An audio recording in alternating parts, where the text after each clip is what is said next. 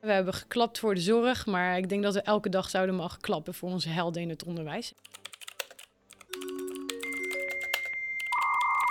Dit is de Tech Girl Podcast. Hallo en welkom bij weer een nieuwe aflevering. Mijn naam is Anke Horstman en ik ben de host van deze show. Nou, van iedereen werd in coronatijd een beetje flexibiliteit verwacht. Maar vooral het onderwijs kwam voor een bijna onmogelijke opgave te staan. Van de ene op de andere dag moesten leraren het digibord verwisselen voor Skype en Teams. En stonden ze voor een lege klas. Terwijl ze de weken voor misschien nog nooit van Teams gebruik hadden gemaakt. Nou, veel leraren liepen tegen de grenzen op van hun digitale vaardigheden. Laura Walter Goudsmit traint leraren op hun digitale vaardigheden. En dat bleek in deze pandemie belangrijker dan ooit. We spraken Laura eerder al voor onze Techgirl van de Maand interviewreeks. En we zijn benieuwd, hoe is het nu met haar? En is er veel veranderd sinds die tijd? Nou, zeker. Ehm, verandering uh, en hoe. Uh, we zijn, uh, denk ik, drie, vier lockdowns verder. Ik kan niet eens meer tellen. scholen gaan van open naar dicht, van klas in quarantaine met leerlingen besmet en ook leraren besmet. Dus gedwongen eigenlijk nog steeds in een situatie van combinatie van thuisonderwijs, online onderwijs, blended onderwijs, eigenlijk hoe je het wil noemen. Geef het beestje een naam, zeg ik altijd. Dus verandering enorm veel. Ik denk ook dat het basisniveau van leraren zeker beter is dan 2020. Um, ehm, dat er echt ook veel minder angst is en onbegrip voor technologie. Maar we zijn er nog steeds niet. Nee. Nee, zeker niet. Um, er zijn gewoon twee hele grote problemen. Het feit uh, dat wij nu gewoon constant hè, uh, zien dat het onderwijs uit uh, crisissituaties werkt. En dat heeft mee te maken dat de maatregelen constant veranderen. Hè, dat ze eigenlijk gewoon als schoolleiders met name bezig zijn om te zorgen dat er gewoon überhaupt onderwijs gegeven kan worden. Dat is gewoon echt de voormalige eigenlijk gewoon uitdaging die ze nu hebben. Waardoor je tijd, hè, je hebt maar zoveel uren op een dag, uh, volledig wordt opgeslokt uh, met eigenlijk de van van de dag, letterlijk. Um, en de tweede grote uitdaging is dat we nog steeds kampen met een enorme lerarentekort. Hè. Dat gaan we vandaag ook niet in deze podcast oplossen, want die oplossingen heb ik echt niet. Uh, maar dat we tegelijkertijd bij de leraaropleiding merken dat de toelatingseisen om leraar te worden best wel pittig zijn. Dus dat al heel veel mensen daarop afhaken.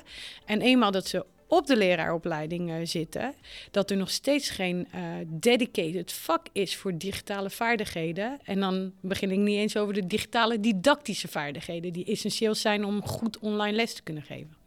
Waarom wordt dat niet gegeven op een PABO bijvoorbeeld? Ja, ik denk dat het um, meerdere redenen heeft. Uh, ik denk het eerste is dat eigenlijk alle lerarenopleidingen in Nederland niet verenigd zijn. Uh, dus iedereen uh, vult een deel van het curriculum van leraar naar eigen inzien.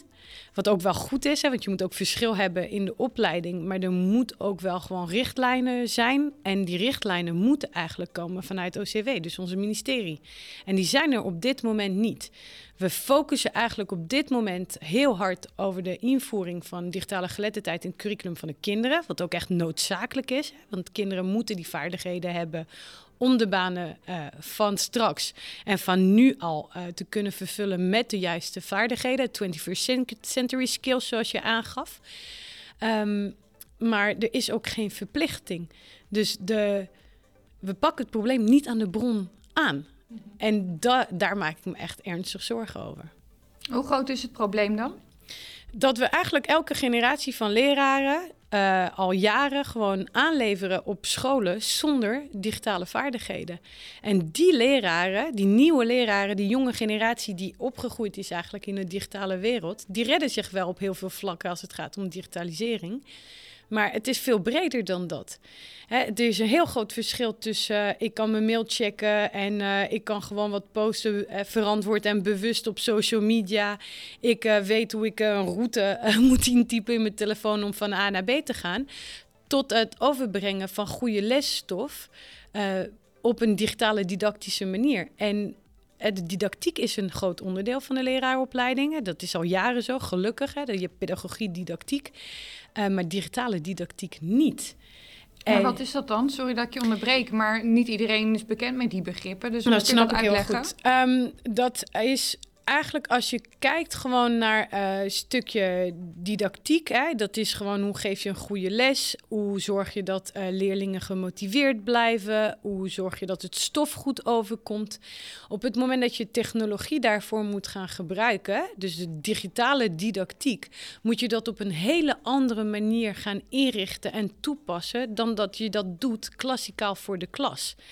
En daarbij komt ook nog dat als je de combinatie wil doen binnen jouw fysieke klaslokaal met integratie van technologie, dat je eigenlijk een goed evenwicht moet hebben als leraar tussen de didactiek al geheel en de toepassing van de digitale didactiek. Mm Het zijn eigenlijk gewoon de, de digitale skills, hè, zou je als je het echt plat maakt voor de, voor de mensen die niet uit het onderwijs komen, uh, zijn eigenlijk de skills die je nodig hebt om goed te kunnen samenwerken, samenleren, communiceren. Uh, al die 21ste eeuwse vaardigheden uh, met behulp van de technologie. Mm -hmm. Hebben ze daar niet wat meer ja, vlieguren op gedaan nu met de coronacrisis? Ja, absoluut. Uh, ik zeg het altijd en ik denk ook hè, dat dat veel te weinig is toegelicht in de media. De prestatie die het onderwijs heeft neergezet in de afgelopen twee jaar is denk ik gewoon tien keer gewoon hoger dan wat we kunnen noemen Het invallen voor collega's, het overnemen van lessen, het uh, toch over angst en onvaardigheden gaan om te zorgen uh, dat hun passie en hun, de kern van hun vak gewoon voorop stond. Uh, ja, dat is ongelooflijk. Ik denk echt gewoon, hè, we hebben geklapt voor de zorg, maar ik denk dat we elke dag zouden mogen klappen voor onze helden in het onderwijs. En wij noemen ze ook echt de maatschappelijke helden. Want um, zij zijn zo'n groot onderdeel van de wereld van onze kinderen, van leerlingen, van studenten. Dus ze hebben het gewoon gedaan. Hè? Er is niemand in het onderwijs die heeft gezegd van, nou, eerste lockdown, nou, ik ga gewoon dan geen les geven. Dat is niet gebeurd. Iedereen heeft echt alles op alles gezet om te zorgen dat het onderwijs doorging. En uh, dat, dat verdient voor mij betreft echt een enorm applaus en echt heel veel respect. Dus je merkt dus dat ze daardoor wel gewoon hè, een beetje zijn ingedoken, gedwongen eigenlijk gewoon in die digitale wereld. Alleen nu vasthouden en dan vergroten en verbeteren dat is het grootste, de grootste uitdaging waar we nu te maken hebben. Ja.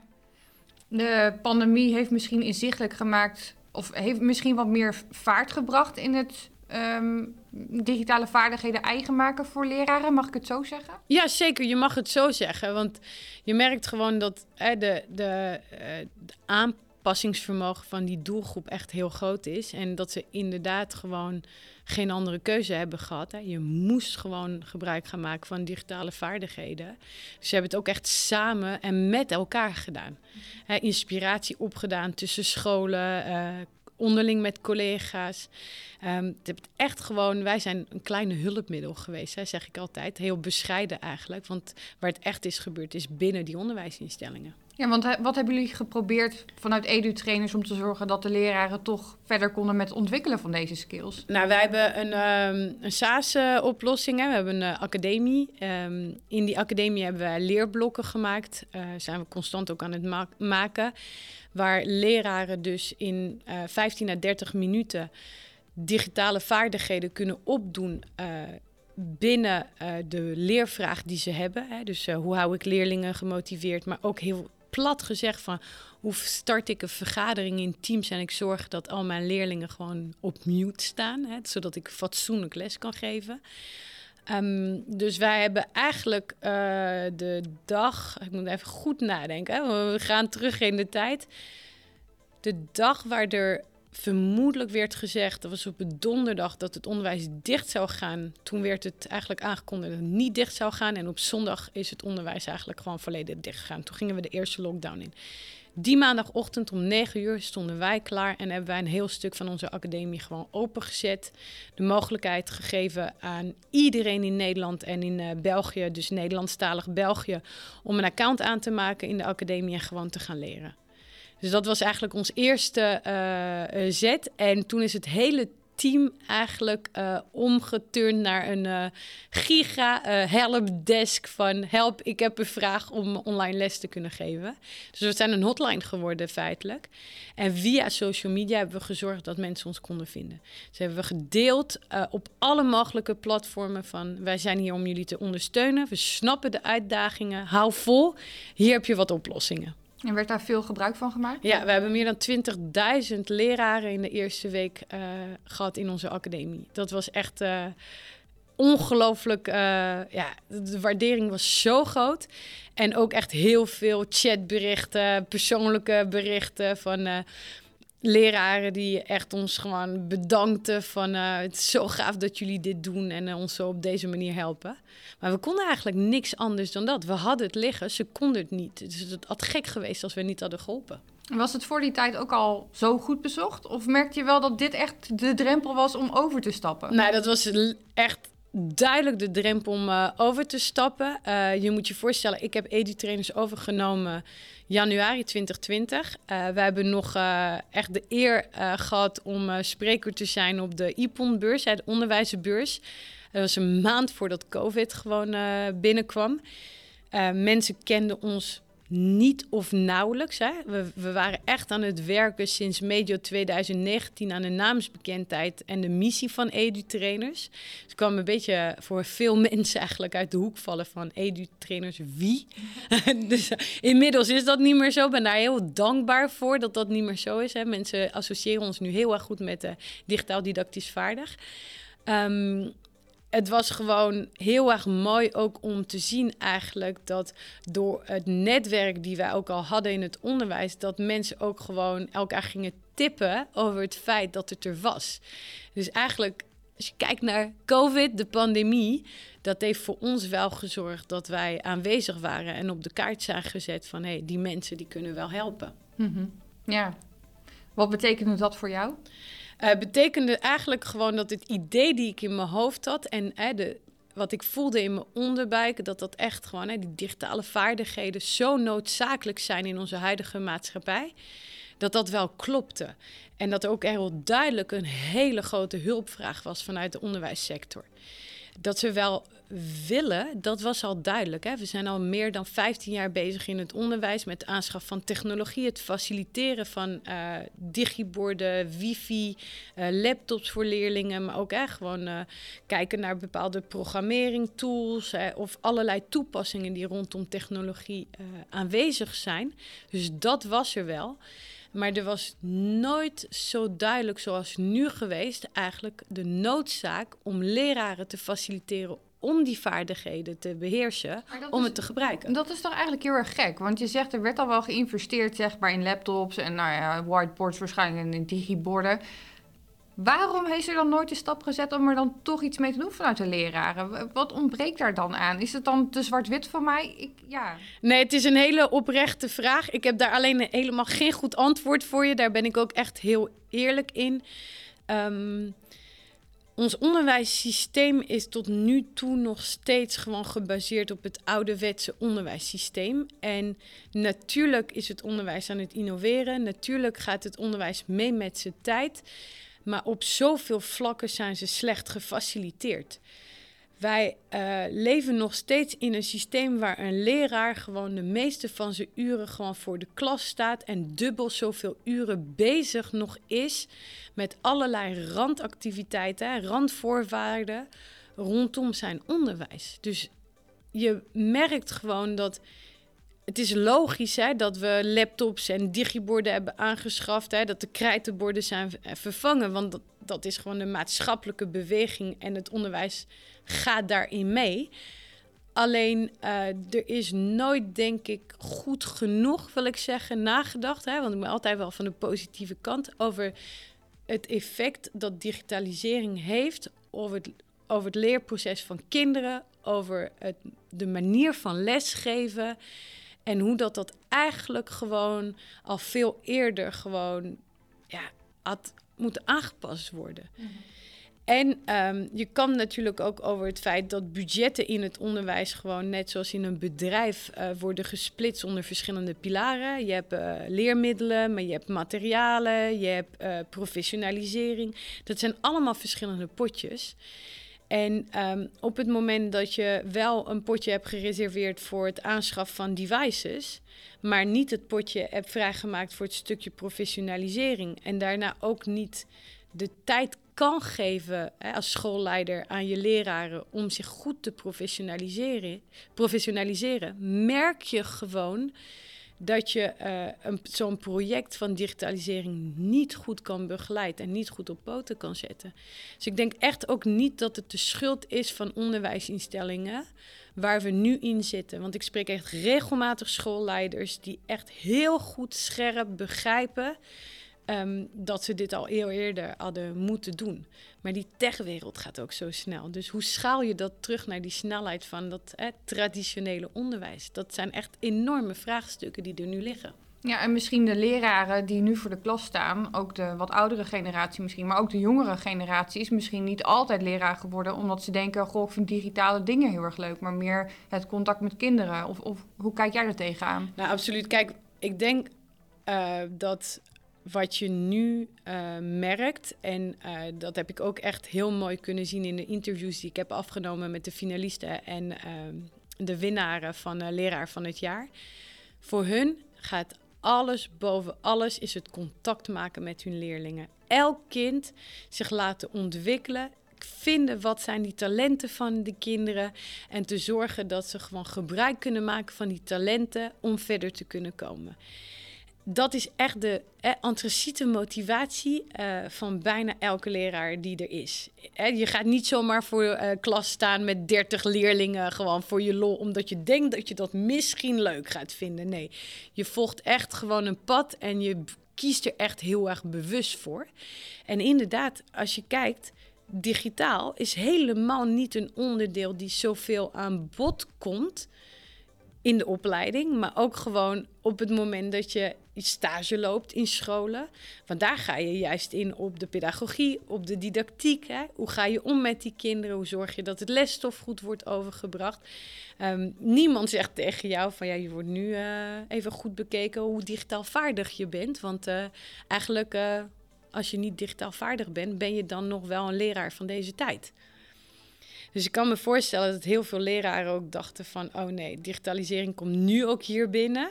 En dat was voor COVID zo duidelijk. Als wij werden uitgenodigd op een studiedag... dan uh, werden wij altijd bestempeld. Oh nee, daar heb je die mensen van digitalisering. En dat is eigenlijk gewoon niet echt welkom uh, van, vanuit uh, veel leraren. En ik wil niet generaliseren, maar veel mensen dachten van, moet dat nou echt?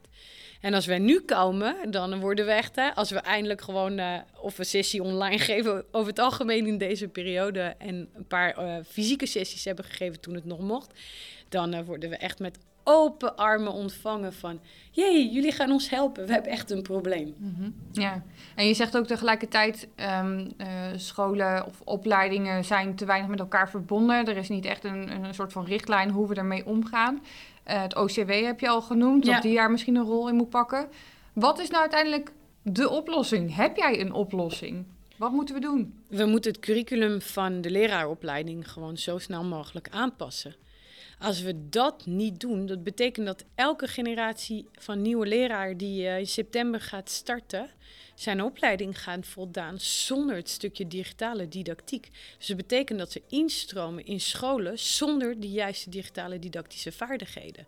En hoe moeten nou die mensen met alle wil en de passie en de energie die ze hebben, zorgen dat zij die digitale vaardigheden gaan overbrengen naar de kinderen toe, zodat de kinderen alle kansen gaan krijgen om de juiste baan met de juiste vaardigheden in de toekomst te vinden. Ja, elke leraar zal nu denken van ja, moet ik weer iets erbij doen. En het is allemaal zo druk. Wat moet ik hier allemaal mee? Nou ja, en ik ben echt blij dat je hem zo stelt, want dat is ook zo. Uh, het is altijd erbij. Uh, wat we alleen vergeten is dat op het moment dat technologie goed wordt toegepast, en niet alleen gewoon in het proces van het lesgeven, maar ook in alle administratieve processen en de organisatie, dat technologie ook drukverlagend kan werken. Het is bewezen dat op dit moment in het onderwijs heel veel mensen bezig zijn met dubbele handelingen, onnodige handelingen en dat processen niet goed zijn ingericht. En je merkt gewoon als we het hebben over die professionalisering, dat ook onderwijsinstellingen zich meer en meer gaan verenigen onder stichtingen. Er worden dan een totaal bestuur en dat daar processen in stand worden gebracht om juist te kijken hoe dingen beter en efficiënt efficiënter kunnen worden gedaan. Kun je een, een praktijkvoorbeeld geven, een heel toepasbaar voorbeeld van wat bijvoorbeeld makkelijker zou kunnen worden door technologie in te zetten of door techniek in te zetten? Uh, wat je ziet is gewoon voor voorbeeld dat um, door het gebruik van cloud-oplossingen, uh, dat er nu meer en meer mogelijkheden zijn om anders te communiceren met elkaar. En veel efficiënter gewoon tot een doel te kunnen komen. En ook om uh, te zorgen dat je um, in het proces van, denk aan een incidentenmelding op een school. En ik, ik, denk dat niet iedereen dat weet, maar op het moment dat een leerling zich bezeert of dat er gewoon uh, een gevecht is. of dat er echt iets ernstig gebeurt, dan hebben scholen plichten om dat allemaal te melden. En alle mensen die betrokken zijn geweest hè, als volwassenen in dat proces, hebben dus gewoon een stukje van die melding moeten ze zich eigen maken, een verhaal kunnen maken, rapporteren. En uh, in sommige gevallen dan moet dat ook nog worden geschakeld met de buiteninstanties die er zijn, hè, als het gaat om welzijn van kinderen. Wij hebben uh, gewerkt met een aantal onderwijsinstellingen rondom bijvoorbeeld incidentenmeldingen. En hebben gekeken hoe we het proces konden versimpelen. En de eerste stap was al zo gek om een QR-code ergens te hangen, waar er een formulier achter hing, die naar de juiste personen ging om de juiste stappen daarna te nemen. Het lijken echt de kleinste minimale dingen. Maar het effect gewoon in het dagelijkse leven van, van onderwijsmensen is dan al zo merkbaar. En dan heb ik het niet eens gewoon over hè, toegang tot digitale lesmethodes die versimpeld kunnen worden door SSO uh, of uh, door andere toepassingen. Dus het zijn eigenlijk gewoon zoveel voorbeelden die je uh, kunnen brengen tot aan, uh, aan echt het toch een, een drukverlagende gevoel bij, bij die leraar ook. Ja, misschien dat het dan ook wel te conceptueel klinkt. Van dat leraren denken, ja, ik moet iets met digitaal doen, maar wat kan ik ermee? Dat de kansen misschien niet te veel, niet genoeg in voorbeelden worden uitgelegd. Of dat ze denken van, uh, ja, maar wat, hoe kan ik dit nou in de praktijk toepassen? Hoe helpt het mij precies? Dus dat het te veel conceptueel misschien blijft. Ja, absoluut. Ik denk dat je helemaal gelijk hebt. Hè. Als je nu gaat googlen op digitale geletterdheid of digitale vaardigheden, dan krijg je ik weet niet hoeveel hits. Dus het is ook echt een verzamelwoord geworden. Um, ik denk dat leraren gewoon bewust uh, de behoefte hebben aan, ja, maar hoe doe ik dit? En hoe verbeter, hoe verbeter, ik dan een proces? Maar het moet niet zweverig zijn. Het moet ook niet zijn vanuit een uh, groot techbedrijf die zegt van hier heb je een super toffe toepassing.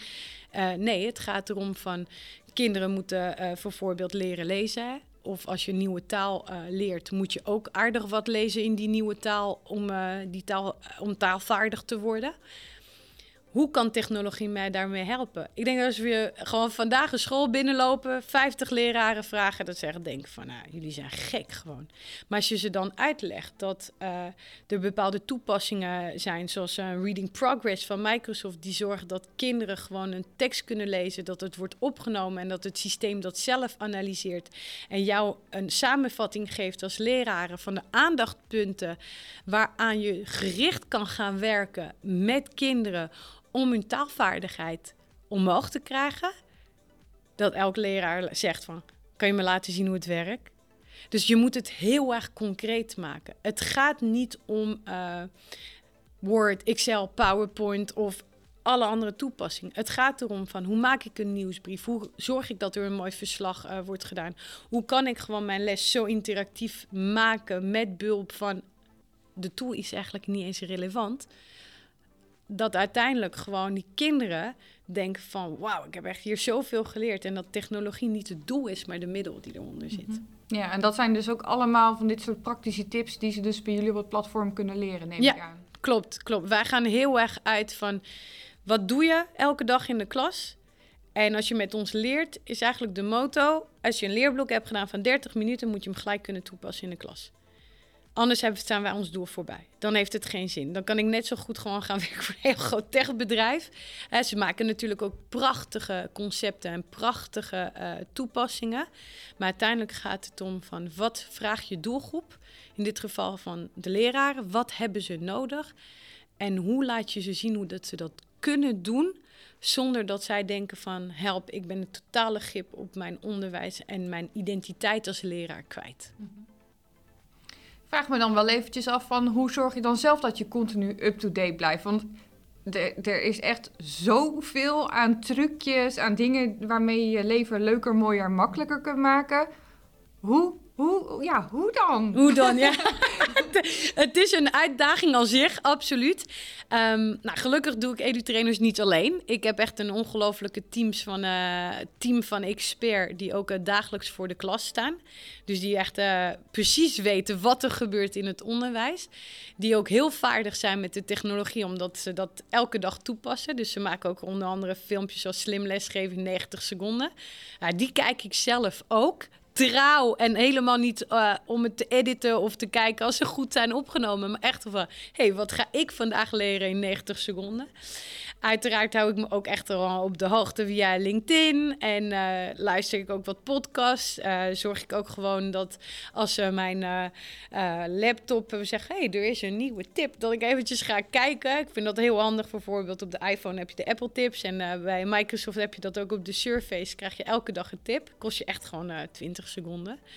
Even lezen en kijken als het relevant is. Uh, ik leer ook elke dag. Hè? Ik heb het over digitaal leven lang leren. En dat is echt gewoon een van de, de grondslag van onze, van ons bedrijf. Maar ik ben ook iemand die echt uh, niet bang is om elke dag ook te leren. En uh, het is vallen en opstaan hoor. Er lukt mij genoeg ook niet op digitaal gebied. Ja, wie niet? Ja, wie niet inderdaad. ja. Wat is nou eigenlijk de grootste trend of de, nou, wat is de grootste vraag die jullie zien van leraren op jullie platform?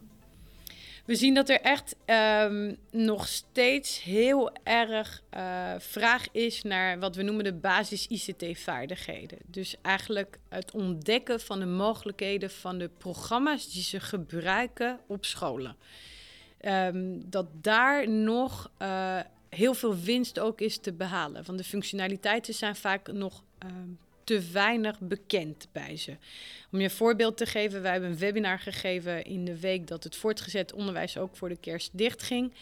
En de meeste vragen die we daar kregen, gingen niet om hè, hoe open ik of slide ik een les, hoe hou ik mijn leerlingen gemotiveerd, maar het ging echt om hoe ga ik gewoon uh, breakout rooms maken in teams en hoe zorg ik ervoor dat ik uh, hè, mijn leerlingen uh, op de juiste manier kan begeleiden met de mogelijkheden van de Microsoft Teams platform in dit geval.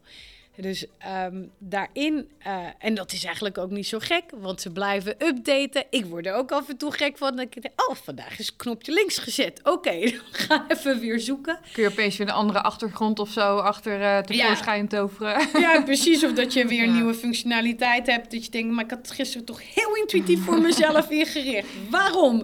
He, dat je je echt afvraagt van is het nou zo nodig om zo vaak updates te voeren? Ja, want platformen worden verbeterd. Maar daar worden leraren wel aardig gek van. Uh, wij ook. Wat dat betekent dat wij constant leerblokken moeten aanpassen met nieuwe screenshots. En uh, om het altijd passend en herkenbaar te maken. Want dat is ook iets dat voor ons enorm belangrijk is. Um, dus het is wel uh, die basis ICT-vaardigheden. Wat vroeger het computerdiploma was op school. Hè, heel lang geleden heb ik ook gehad op de Franse Universiteit. Met Apple tenslotte. Dat is ook wel lachen. Um, het zijn nog steeds gewoon uh, grote vraagstukken. Daarnaast merk je wel dat in die twee jaar tijd, hè, dat we met COVID kampen en uh, met lesgeven op afstand, dat er nu wel meer en meer vraag komt van die groep die twee jaar geleden voorliep, om naar meer verdieping en meer mogelijkheden. En dan kijk je echt naar die digitale didactiek. En dan kijk je echt naar, oké, ik heb deze handelingen, wat heb ik dan nodig? En dat proberen wij ook zeker gewoon aan te bieden uh, in ons platform. Ja, Even een zijstapje.